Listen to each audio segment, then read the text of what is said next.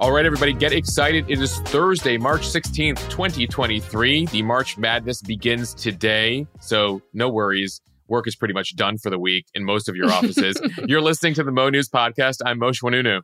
You heard that here first. I am Jill Wagner. This is the place where we bring you just the facts. And we read all the news and read between the lines so you don't have to, and tell you when you can just put down your pencils and enjoy the rest of the week. I think the game starts just about noon today, Jill. So didn't they have like the pre-first round? They do. They have those like play-in games on Tuesday night. But basically, those are the games to determine a couple 16 seeds. And, you know, we know how often the 16 seeds win. So in earnest, your brackets really start mattering today. And if you're listening to this before noon, you have a couple more hours to fill out those brackets. All right, let's get to some of these headlines. The banking crisis has officially spread to Europe. The latest on Credit Suisse and how the Swiss government's responding. Massive protests in France as the country considers raising the retirement age from 62 to 64. How the situation in America compares. Texas announces a takeover of Houston's schools, making it the largest school takeover in U.S. history. TikTok on the clock. The threat of a ban here in the U.S. is getting serious for TikTok. So much so that the Biden administration now reportedly demanding TikTok's Chinese owners sell their stakes in the app, or else. Or else we'll keep referencing the Kesha song. Absolutely. And even though nearly 80% of his constituents want him to resign, Congressman George Santos files for re-election. To have that kind of confidence, Mosh. Jill, I'm waiting for you to stand outside his office with a sign since you live in his district, but we'll get to more of that in this podcast. Van Wilder, a.k.a. Ryan Reynolds, sells his latest company for more than $1 billion. It looks like acting is just a side hustle for him. Okay, America, for the first time in 3 decades, we've got a new most popular dog. This one is actually a bit controversial. And March Madness is here. We're going to break down the odds of having a perfect bracket. Mosh, you've got a bigger chance of getting struck by lightning. It's actually remarkable how much more likely it is to be struck by lightning than get a perfect bracket, Jill. We will break down the numbers, and there's a lot of zeros. And Mosh, of course, is on this day in history. Here's your clue, folks. Do you remember the name Jeff Gillooly? Maybe one day this week we'll be able to begin the podcast on non-banking news, but today is not that day. The banking crisis is now officially spread to Europe. Wednesday was a wild day on Wall Street. First, Credit Suisse, a major international bank based in Switzerland, said that it found certain material weaknesses in its financial controls from 2021 and 2022. Then the bank's largest investor, Saudi National Bank, said that it would not provide any additional funding. And this all sparked a massive sell-off and a lot of concerns about the stability of the global financial system. Things turned around a bit when a Swiss regulator, their version of the Federal Reserve, showed its support for Credit Suisse, saying that the country's central bank would give Credit Suisse liquidity if needed. Credit Suisse was founded more than 150 years ago to finance the expansion of Swiss railroads. So keep in mind here that the problems with Credit Suisse over in Switzerland are very different from the problems at Silicon Valley Bank and the regional issues we are dealing with in the U.S. But there's just a larger risk in the marketplace right now, and people are just very much on pins and needles when it comes to banking. Unlike Silicon Valley Bank, Credit Suisse is considered globally systemically important. It has nearly $600 billion in assets, more than double, nearly triple, frankly, the size of Silicon Valley Bank. And it falls under a lot of scrutiny and international banking rules that were created after the 2008 collapse of Lehman Brothers. Major banks do a lot of business with each other. And so that was one of the concerns here, the domino effect of concerns at Credit Suisse. At the same time, Credit Suisse has had a lot of issues going on for a while here. Major financial losses, a high-profile data breach. They've had some financial woes of late. They cut a bunch of jobs. They actually once dreamed of competing with JP Morgan and Goldman Sachs, etc. That is no more. And over the past couple of years, like a lot of banks, its cost of doing business has gone up as interest rates have gone up in the U.S. and in Europe. One economist saying that Credit Suisse is in principle a much bigger concern for the global economy. Credit Suisse is not just a Swiss problem, but a global one. By the way, you mentioned, Jill, the Saudis not putting new money in Credit Suisse to back it up. They own just under 10% of the bank. They don't want to own 10% or more of the bank because then they face more rules and regulations. And the last things the Saudi government ever wants is more rules and regulations on what it's up to and what it has to disclose. So the Swiss government here basically backing up Credit Suisse. The concern, again, could this spill over to the U.S. and some bigger banks? And so that is where things are at. Jill, I'll add one more thing on Silicon Valley Bank as we record this podcast. 3 days into his tenure, there's a new government-appointed CEO of Silicon Valley Bank. His name is Tim Mayopoulos. His message to VCs and startup clients, bring your money back here. There is literally no safer place at this point than Silicon Valley Bank because of the way we've been backed up by the government. So that is the case they're making right now as they try to figure out 2.0. So at this rate, Mosh, with the stock market selling off and just a lot of uncertainty, many of us might be thinking, are we ever going to be able to retire? It is a debate that's actually raging right now in France. Today, the parliament is slated to vote on President Emmanuel Macron's plan to raise the legal age of retirement to 64 years old from 62, and he would do that gradually. Ahead of the vote, more than 1 million French citizens have protested the change. In Paris, garbage is piled high because workers are on strike and not collecting it, and it cuts to the core of French society. One protester had a message on his sign that read, "Work less to live more." Nothing more French there, Joe. Totally. Polls suggest that at least 2/3 of French people do not want the retirement age raised above 62, even though the age of retirement has climbed to over 65 throughout Europe. Italy, Spain, the Netherlands, all on their way to 67 as being the year for retirement. But Macron standing firm. He says it's necessary to put the country on better financial footing. France has a demographic problem. There are just not enough young workers paying into the system to support a growing number of retirees. Yeah, France is an extreme example of what a number of countries, including the U.S., are dealing with. Forbes broke it down. There are currently two historic demographic changes that we're living through. There's the older adults, the post-war generation, the boomers, that are living longer now, into their 70s, into their 80s, and they're a very large generation. They had relatively fewer children than they came from. So those demographics are baked into the financial cake here. There are just not enough young people paying for these pensions for older folks, and nothing will change that short of a massive increase in immigration of young people from the developing world. So many countries are having issues on how to pay benefits to retirees. Systems that were built back in the day when people lived into their 60s and there were more young people are not built for the current era. At the same time, though, the U.S. is not France. In the U.S., there are currently 3 workers for every retiree. By 2050, it'll be 2 workers for every retiree. That's bad. But in France, they're in a much worse situation. Right now, there are 1.7 workers for every retiree. And within the next decade, it'll just be 1.5 workers for every retiree. And the benefits in France are really nice. Some of them are living on $80,000 to $90,000 a year. On average, French retirees receive about 60% of their pre-retirement earnings through the public pension system. In the U.S., you receive typically about 40% with Social Security of your pre-retirement earnings. And so you have in France, they're trying to raise the retirement age from 62 to 64. U.S. retirees born in 1960 or later must already wait until 67 to receive full Social Security benefits. Still, even with the less benefits here and the higher age range, the U.S. will still need reforms in the coming years as money for Social Security and Medicare will run out in the coming decade. And so that will be a debate on Capitol Hill. You're going to hear it in the election year next year. France is just a preview of potential things to come here. I don't feel like I'm going to remotely be able to retire ever, actually. Right, Jill, we're talking about the funds running out in the 2030s. For millennials and Gen Z, the idea that will Social Security still be around when they begin to retire in the 2060s and 2070s? A lot of things will change between now and then, and clearly the government needs to recalibrate and rethink how pensions work at that point.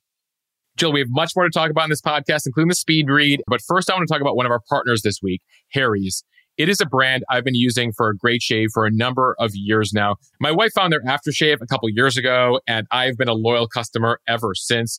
I then more recently tried their shaving cream as well. And so I'm so excited they're joining us as a partner with a special deal for the Mo News community. They are offering their Truman Shave Trial Set. It includes one of their 5-blade razors with a nice weighted handle, as well as that shaving gel. It is a $15 value that you can get for a limited time for $3 over at harrys.com/monews. Again, the Truman Shaving Kit includes a 5-blade razor, the foaming shave gel, a travel cover that covers key. You can put it around the blade so you don't cut yourself, and your DOP kit keeps the blade clean. You can also schedule replacement blade delivery whenever you need them with refills for as little as $2. I am genuinely a big fan of the Harry's brand. I don't think you'll be disappointed. Again, this special Mo News deal here, $15 Truman Shave Trial set for only $3 right now at harrys.com/monews. That's Harry's, harrys.com/monews for the $3 trial set. Now to Athletic Greens. I've been using their AG1 supplement in the mornings. The Athletic Greens AG1 powder is just one scoop with a glass of water in the morning. It's easy, it's quick, and it lets you get on with your day knowing that you've gotten over 75 important ingredients, including tons of vitamins and minerals. It also has pre and probiotics to support digestion and gut health. With your first purchase of AG1, Athletic Greens is giving Mo News listeners a free 1-year supply of their vitamin D and 5 free travel packs of AG1. Just visit athleticgreens.com/Mo News to take advantage of the offer. And you could get a discounted monthly subscription, or you could try it one time for just a month. Again, athleticgreens.com/Mo News, MONEWS, for this special deal, and really start to take ownership of your health. Okay, time now for the speed read from the Associated Press. Texas officials announced a state takeover of Houston's public school system with its nearly 200,000 students. It is the 8th largest district in the country. The announcement was made by Republican Governor Greg Abbott's education commissioner, and it comes after years of threats.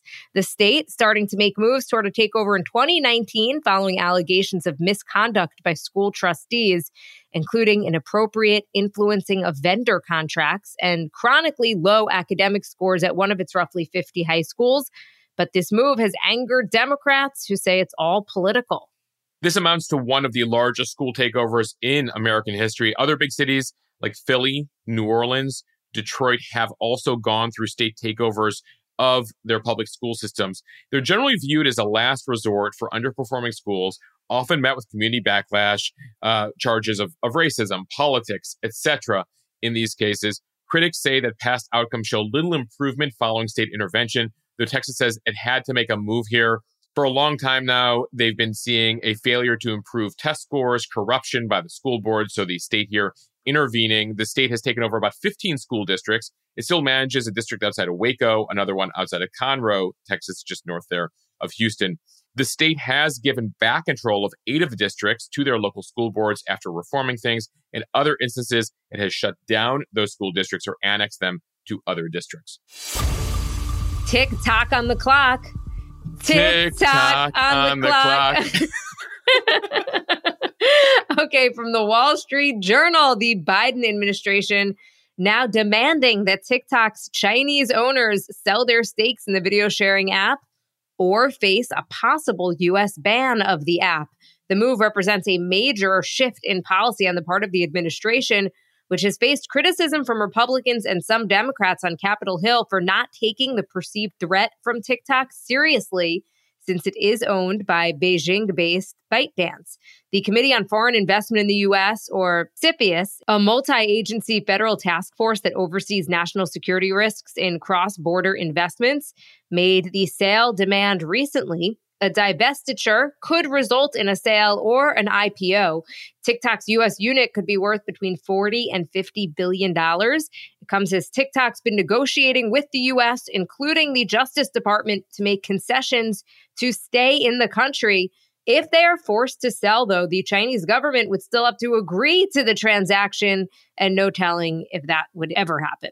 And I imagine, Jill, a potential ban would lead many young people in this country to begin protesting, similar to how the French are protesting raising the retirement age over there. You mentioned the Chinese government having to agree to a transaction. That's one of the issues here, Jill, that over there, there is no separation between private industry and the government like we have here. All companies, even private companies, publicly traded companies in China, essentially report to the Chinese Communist Party. And that's the concern about ByteDance owning TikTok, which is technically based in Singapore. Last year, TikTok agreed to undergo this national security review. by CFIUS, this group here in the U.S. Under the existing plan, which is known as Project Texas, TikTok agreed to bring in Oracle, the tech company here, to host the user data of TikTok users here in the U.S., review its software, etc. That does not appear to be enough for the government with this whole demand. You just need to sell to a non-Chinese company for us to let you stay in the country. It comes as we've been telling you that there are calls from Republicans, Democrats, who've proposed multiple bills banning TikTok.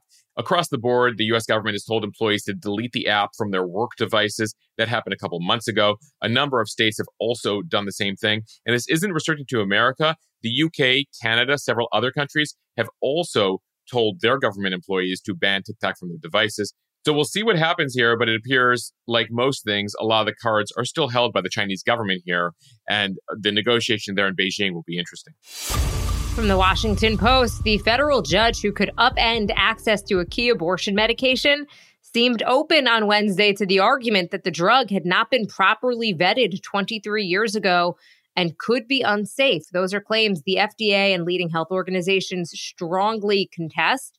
While the anti-abortion group challenging the drug acknowledged there is no precedent for a court to order the suspension of a long-approved medication, U.S. District Judge Matthew Kacsmaryk questioned whether Mifepristone has met the rigorous federal standard necessary to be prescribed to patients. He asked a lawyer for the group whether the court could unilaterally withdraw FDA approval for a drug and engaged with attorneys for both sides about whether mailing the pills should be prohibited because of a 19th century law that bans sending articles for any indecent or immoral use through the Postal Service. Keep in mind here that Mifepristone is used for medication abortions, which account for the majority of abortions in the country, as well as miscarriage and other care. At the close of the 4-hour hearing, Kacsmaryk, who was appointed a couple years ago by former President Trump and was opposed by abortion rights groups, said he would issue his ruling as soon as possible. And if he rules against the FDA here, it could potentially disrupt access to Mifepristone, even in states where abortion is legal,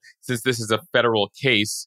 Now, his decision will likely be appealed to the U.S. Court of Appeals for the Fifth Circuit. That's the next level up in the federal system down there. That's based down in New Orleans. That is considered a conservative district. Upon their ruling, you would then expect the case to go to the U.S. Supreme Court. Notably, one of the issues that's come up here is this idea of court shopping, Jill, because literally this case was filed by the plaintiffs in Kacsmaryk's district because they know that he is more sympathetic to anti-abortion rights arguments, and because it would then go up to the Fifth Circuit, which is known as a more conservative circuit. So keep in mind here that regardless of the outcome, you will likely be seeing multiple appeals and this thing potentially go all the way up to the Supreme Court.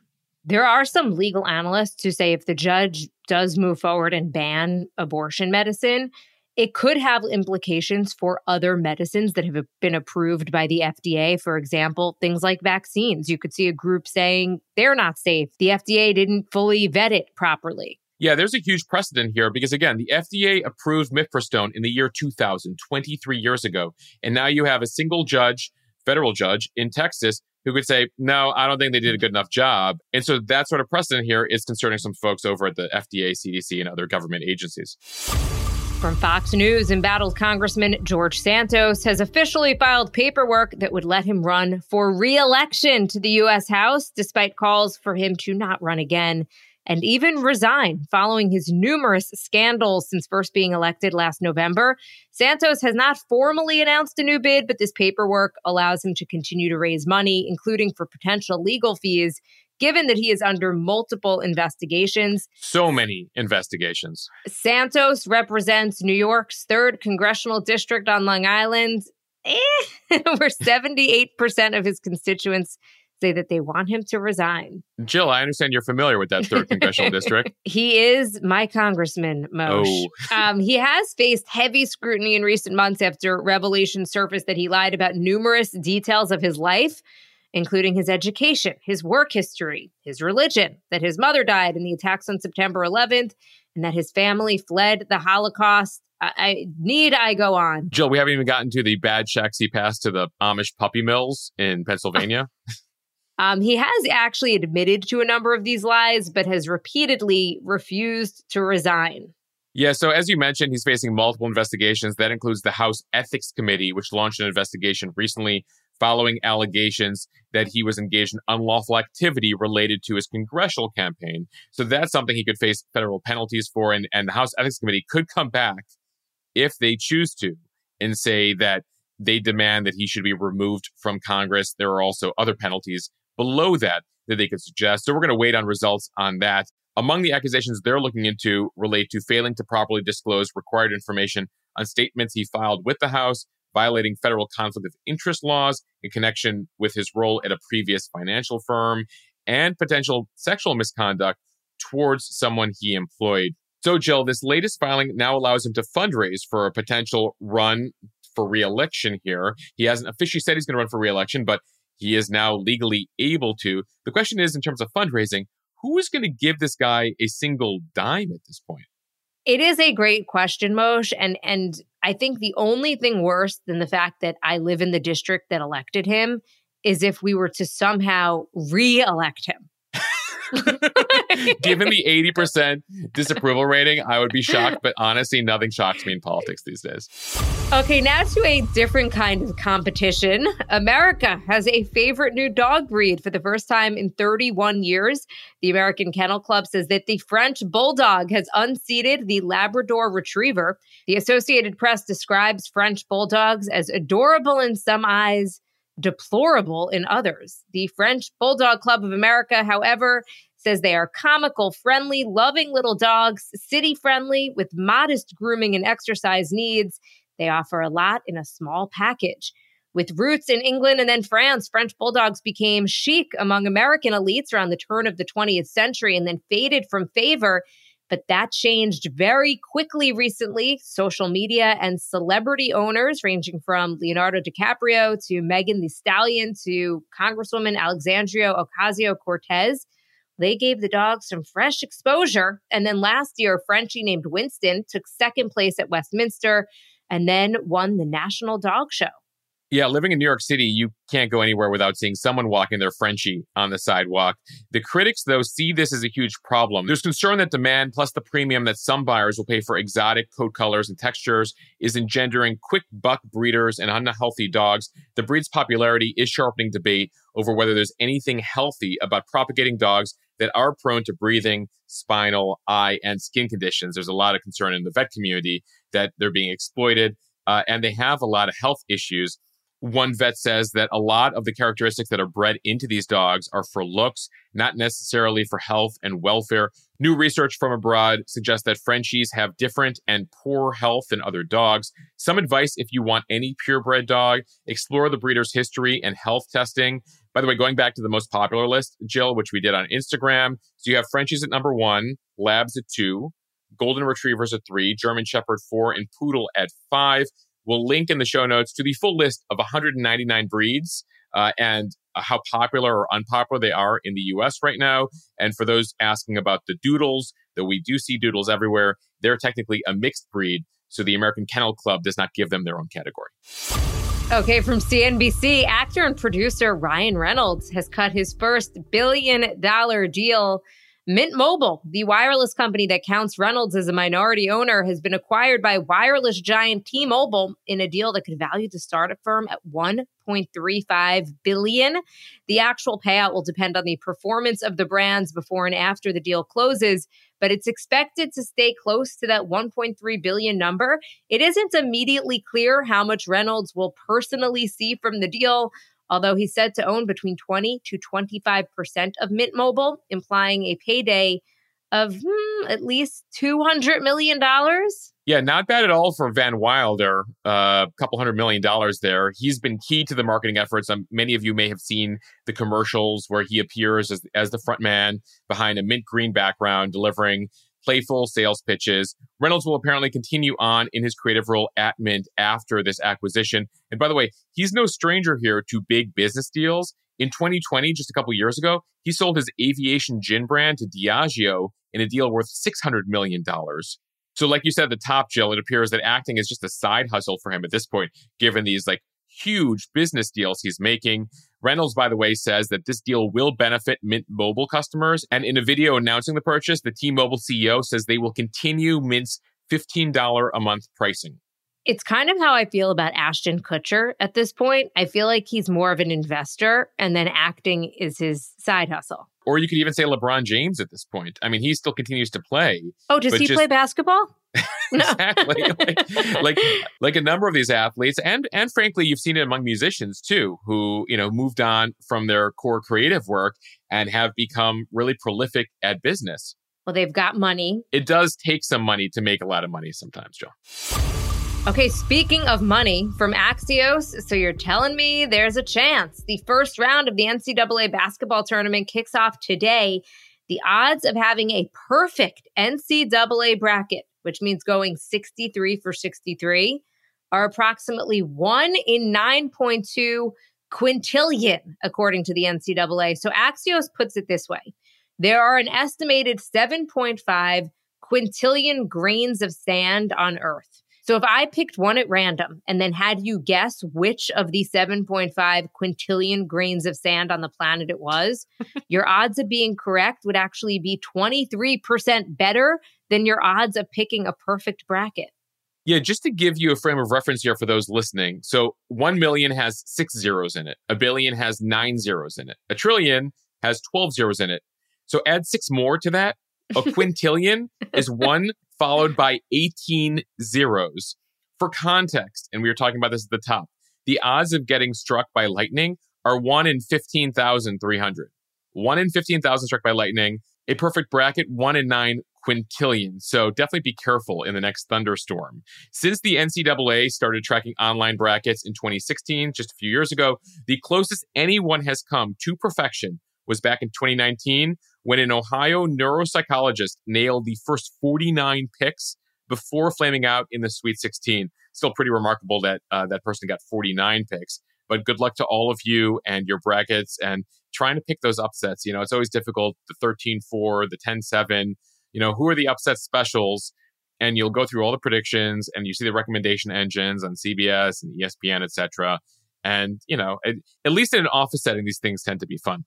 Again, my takeaway is just that we actually have pretty high odds of getting struck by lightning. Who knew? Jill, I feel like that puts a damper on it. I would like you tomorrow to pick up a grain of sand, and then I want to guess. All right, now time for On This Day in History on this March 16th. We'll start in 1802, 221 years ago. The U.S. Military Academy at West Point, one of the oldest service academies in the world, was officially established on this day in 1802 by Congress, initially as the home of the U.S. Corps of Engineers, and then as one of the most elite military academies in the world. We'll fast forward now to the 20th century and a little bit of pop culture. 63 years ago today, Alfred Hitchcock's movie Psycho premiered on this day in 1960. The film starring Anthony Perkins and Janet Leigh is an all-time classic of the suspense movie genre. And incidentally, Janet Leigh, the mother of Jamie Lee Curtis, Janet Leigh herself was nominated for an Oscar, and Jamie Lee Curtis won her first Oscar this week. Notably, Janet Leigh spells Lee L-E-I-G-H, and Jamie Lee Curtis spells it L-E-E. Jill, a helpful note next time that comes up in a New York Times crossword puzzle. All right, 55 years ago today in music news, on March 16th, 1968, Sittin' on the Dock of the Bay by Otis Redding reached #1 on the Billboard charts. Notably, Redding had actually died in a plane crash the previous December at the age of 25, but had already recorded the song. So they released it a month after his death, and this becomes the first ever posthumous #1 hit. Otis Redding, really incredible contributions to music in just 25 years. I had no idea that he died at the age of 25.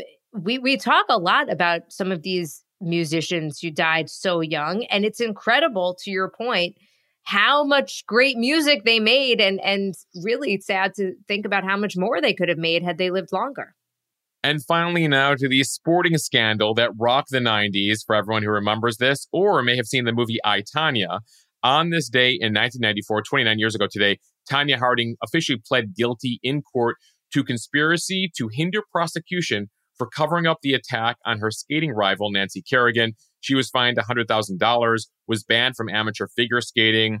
Remember, her ex-husband, Jeff Gillooly, and his partner ended up serving prison time for actually engaging in the attack on Nancy Kerrigan. Both of them, by the way, would compete in the Olympics Just weeks after that attack, in February of 94, Harding would finish in 8th place. Nancy Kerrigan, having recovered from her injury, won the Olympic silver, finishing in 2nd place behind gold medalist Oksana Baiul. Fast forward, a number of years later, I, Tanya, the film, would win a number of awards depicting all of this, with Margot Robbie playing Tanya Harding. That movie was great, and it does give you a little bit of a different perspective on what happened, because, of course, growing up and watching it live and play out, you know, you just are kind of team Nancy Kerrigan. And not that you're no longer sympathetic to her, but you kind of at least feel a little bit for Tanya Harding. Oh, yeah. You see how the film depicts the abuse she suffered as a child, the abuse she suffered from her ex-husband, Jeff Gillooly, who, by the way, would go on to take on a new name because it became so infamous. So after his prison time, he became Jeff Stone and became a used car dealer. But it is one of those stories from the 90s. We talk about these often, right? Monica Lewinsky, some of these other stories where these people were basically shamed publicly. And then only years later, you start to really get the full picture, by the way. Tanya Harding today is 53 years old. She went on to box and she taught some figure skating at some point and now has a 12-year-old son. All right, Mosh, that is a wrap. We want to thank everyone for listening to the Mo News Podcast. Follow us and subscribe so you don't miss an episode, and review us in the App Store so we can continue to grow. Yeah, we're so grateful for the wonderful reviews many of you have been leaving us. Jill, one that popped up in the last couple of days, Shells X3 says, "The show is my daily go-to for news. The podcast keeps me informed without all the partisan stuff. The little one at the end who thanks me for listening is adorable." Aww. Thanks, Mo and Jill. I love that. I actually am just looking at one of the reviews now. I love this last line. "If you aren't already listening, what are you even doing with your life?" Can we get your daughter to record that line? Yes. For a future podcast? 100%. Don't forget to follow us beyond the podcast over on Instagram at Mosh, at MOSHEH. All things 24/7 coverage over there. Jill, tomorrow's Friday. I'll see you then. All right. Bye, everyone. Thanks for listening to the Mo News Podcast.